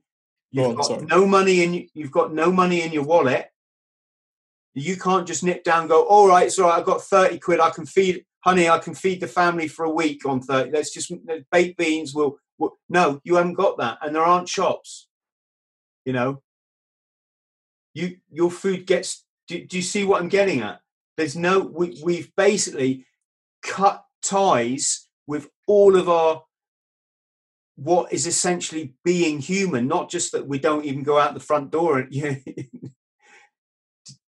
to yeah, get what I'm coming with. It's, it's it's definitely food for thought, and and uh, so being in uh, living up in the Arctic, where if that was to happen and there was a cut in the grid, be it by a, a malicious actor or uh, a state uh, mistake or what, whatever the origin of that fault would be, would you know in sub you know sub 40 temperatures be lethal to a lot of people over a very short space of time Mm. Um, unfortunately, in this country, I mean, over there, and as you probably know from being in Norway and, and other countries, that you know, kids can pick up a rifle and go and shoot a, a, moose if they want to. They know how to do it by the age of you know the early teens. Um, in this country, there'd be chaos. You know, people wouldn't you look at the chaos and, and, the outcries of people not being able to go to McDonald's and other fast food outlets during the, the, the outbreak of the recent pandemic. Let's be realistic about this. Within three days, as we've just seen from this last debacle, when the fridge is now empty and there's only pasta on the shelf, and people are, are literally now they're going into starvation. I did an 18 day water fast. I can tell you by the time I got to day 15, I did, I started to get really, really hungry and I knew what I was doing. It was all under control. Imagine people that don't know where their next meal's coming from, that, they've got five kids, four kids, two kids, whatever, and a dog. There's nothing what is going to happen in society? They're going to go out that oh. front door and they're going to see, right, where, you know, people are just not going to sit there and starve to death. They're going to go around not. a na- neighbour's house and say, "Oi, we're starving. Give us your, give us half of what you got." They're going to say, "F off." You you go. Then it's going to be, and then that is just going to spread like a like a disease. It through then it's going to be militia gangs ganging up together to go out to seek out where these food warehouses are, right? Um, I mean, yeah, I mean, it, it's the the plot, the the realization of the plot of every post-apocalyptic disaster movie. Could could that happen?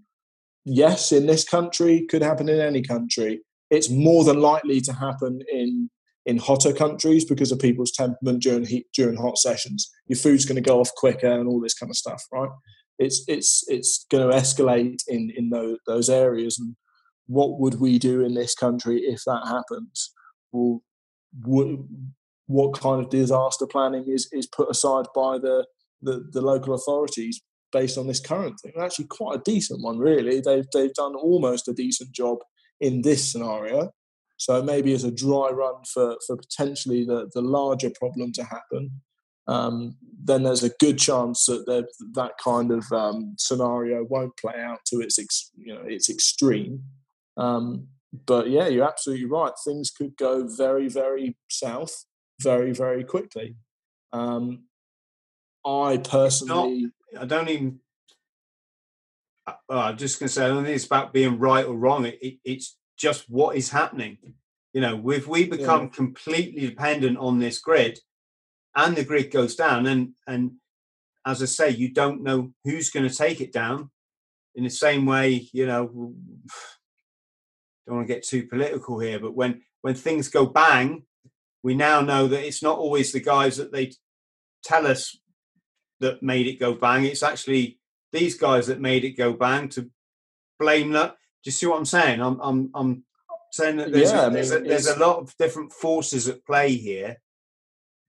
Um, yeah. And but as what we're uh, you know as maybe people that have been in life threatening situations, which you know I've not been in the same that you you know yourself and your colleagues have, as we've we've already discussed. But when you're in that a very scary, actually, well, maybe one time I I, I did have a very serious parachute malfunction at about four, 400 feet. And I faced the, the, the, uh, the impending doom of, of, of everly, uh, ever uh, approaching ground. Um, you do kind there's a point of which you go, ah, it's okay. And you resign to the fact that everything's just about to go dark. So there, there is a point of, yes, you've got, you know, I haven't got children. Um, so for you, maybe it's a stronger instinct of preservation, not just for yourself, because that would be easy, but your family. That that is maybe where what I hear as a as a great anticipation and trying to trying to have a one step ahead of what you might perceive the current situation to be, which you know maybe it is, is probably from a, a strong and decent paternal instinct. I'll be honest, Chris. That's what it sounds like to me.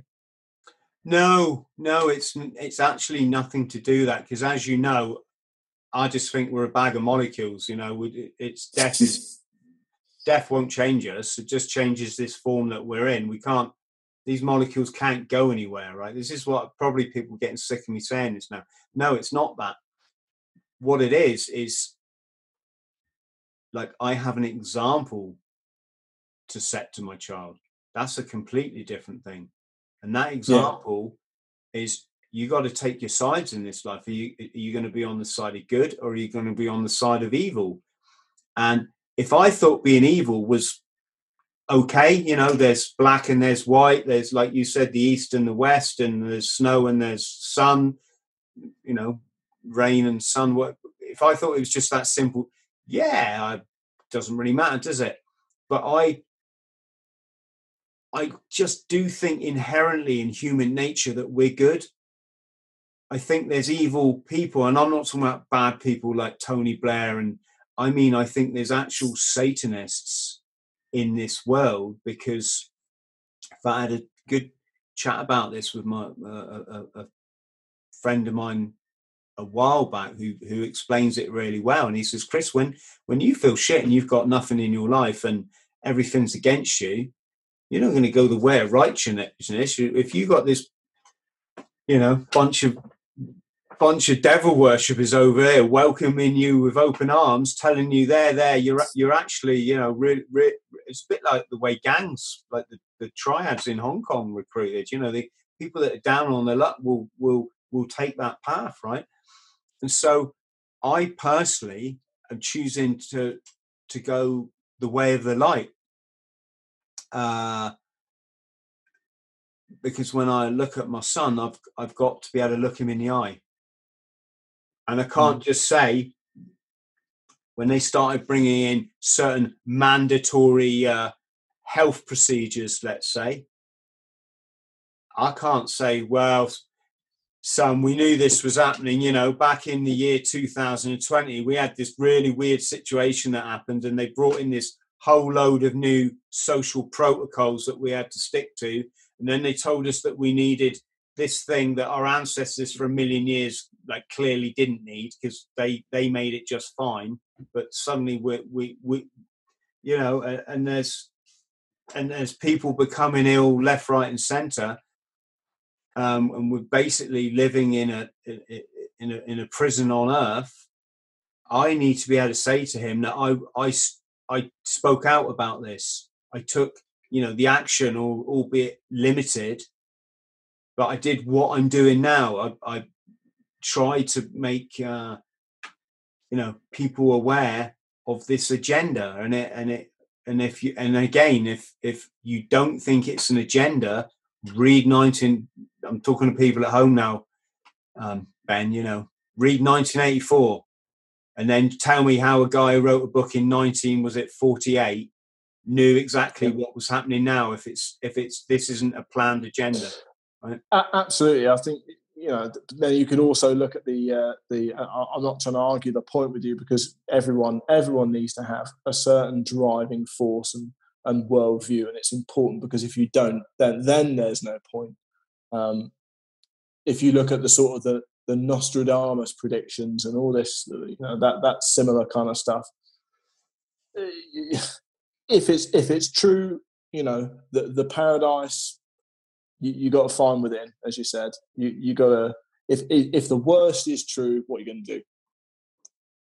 nothing. You know, you can be happy, you can do as you're doing, trying to spread light and and, and hope and, and love and a bit of entertainment, well, quite a lot of entertainment for a lot of people to as many people as you can. I think, you know, 16,500 people regularly get enjoyment from, from the, the kind things that you say, the funny stories that you bring and the enlightening people that you bring us your show. And that's, you know, that that's purpose really, isn't it?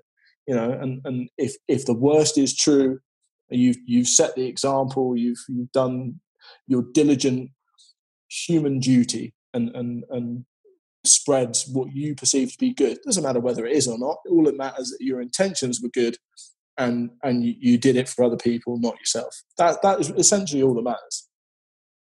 Yeah, in my mind. I yeah, say. I mean, you. It, it's like the is it Desiderata that that poem? You know, you speak your piece and you speak it softly or quietly or non-forcefully or whatever probably a bit of military in me so it probably comes across a bit forceful at times i reckon but you know it's i like i say i would love to go the way of the you know hey it's peace man uh, you know but but that's fine but what happens when they then put one of these transmitters next to your house and it's got yeah. this microwave radiation which is scientific if I understand correctly, scientifically proven to fuck up your cells.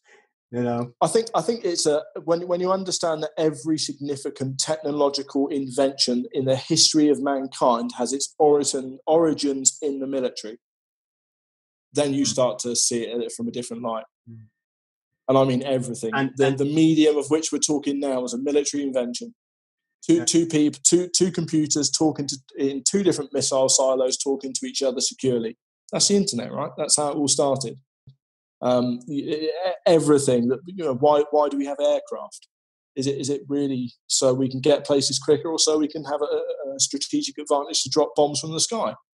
It, everything. And if and if this is a new technology, then there is complete reason to have that it would have had its origins, whether it's being used for that now or not, it would have had its origins in some kind of weapon or, or military um, military origin. It might be so profitable that they simply have to roll it out, but unfortunately, there are some effects on the public, like sugar. Sugar is so profitable, but unfortunately, it kills people with obesity, with diabetes, with everything else. But it's profitable. But there's going to be deaths. Yeah, but it's profitable. How profitable? Really profitable. Okay, how many deaths?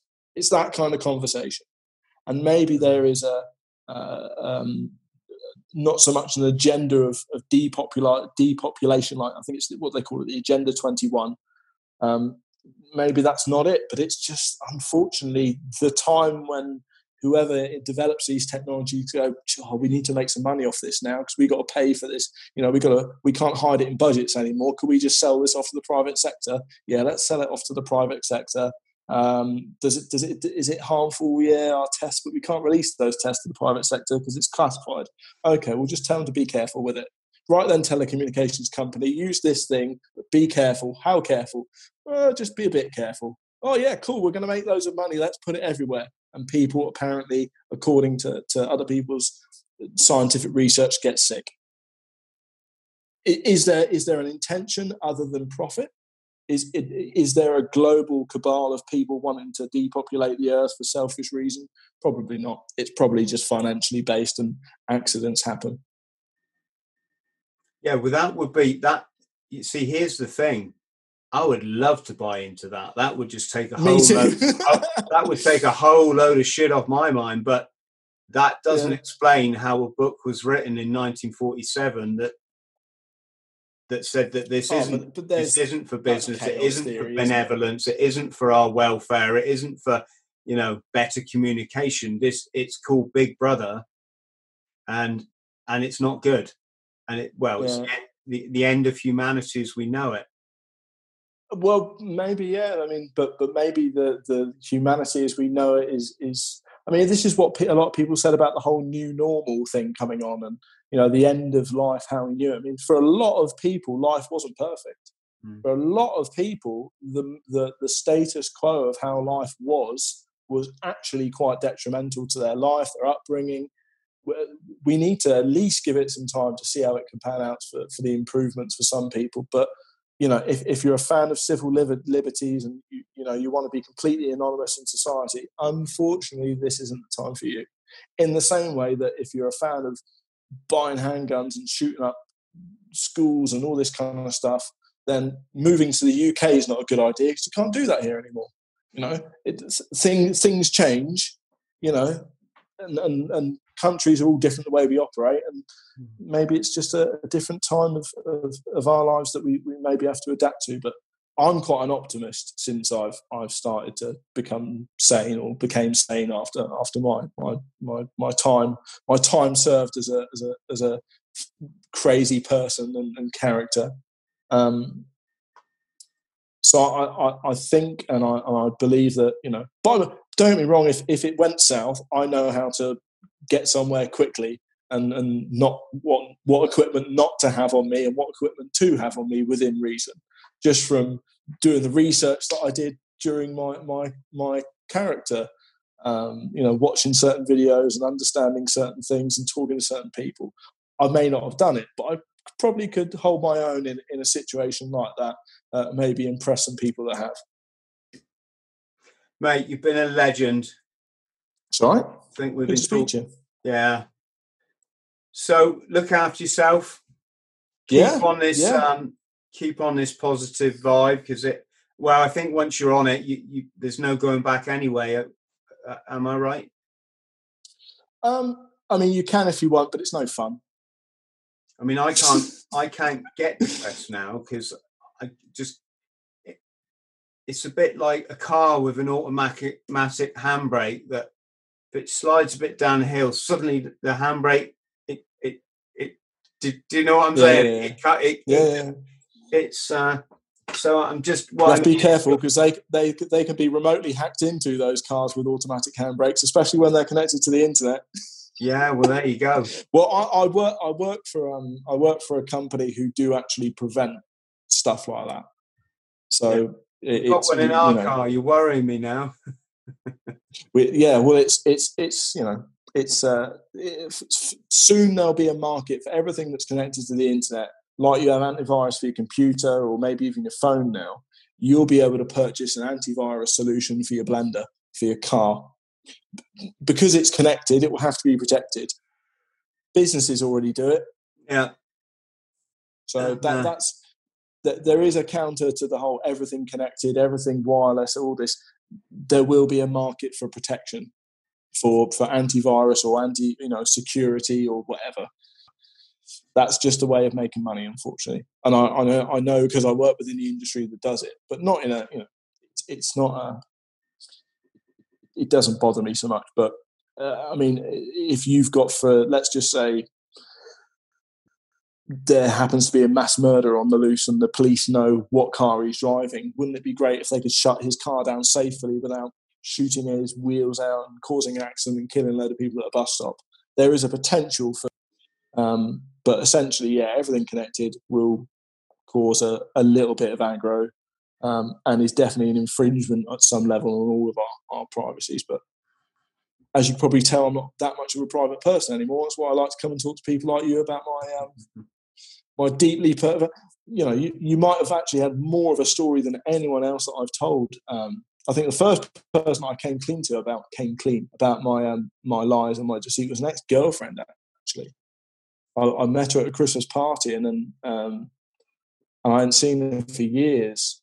And she asked me the question of, you know, what, what about all the marine stuff? And I just looked at her and went, it was all a lie, and this is why. And I showed her, uh, uh, I told her a very condensed story of what I've just told you, and I'd never seen a look of compassion so much on her face than even when we were together. She was like, "Oh, you poor bastard." the, the thing that was in my mind then when I was telling her was, "What if she thinks I'm lying now?" That's that's the paradigm. When you tell the truth, you often wonder whether people still think that you're lying now, and that that's that that messes with your head, Chris. I tell you that.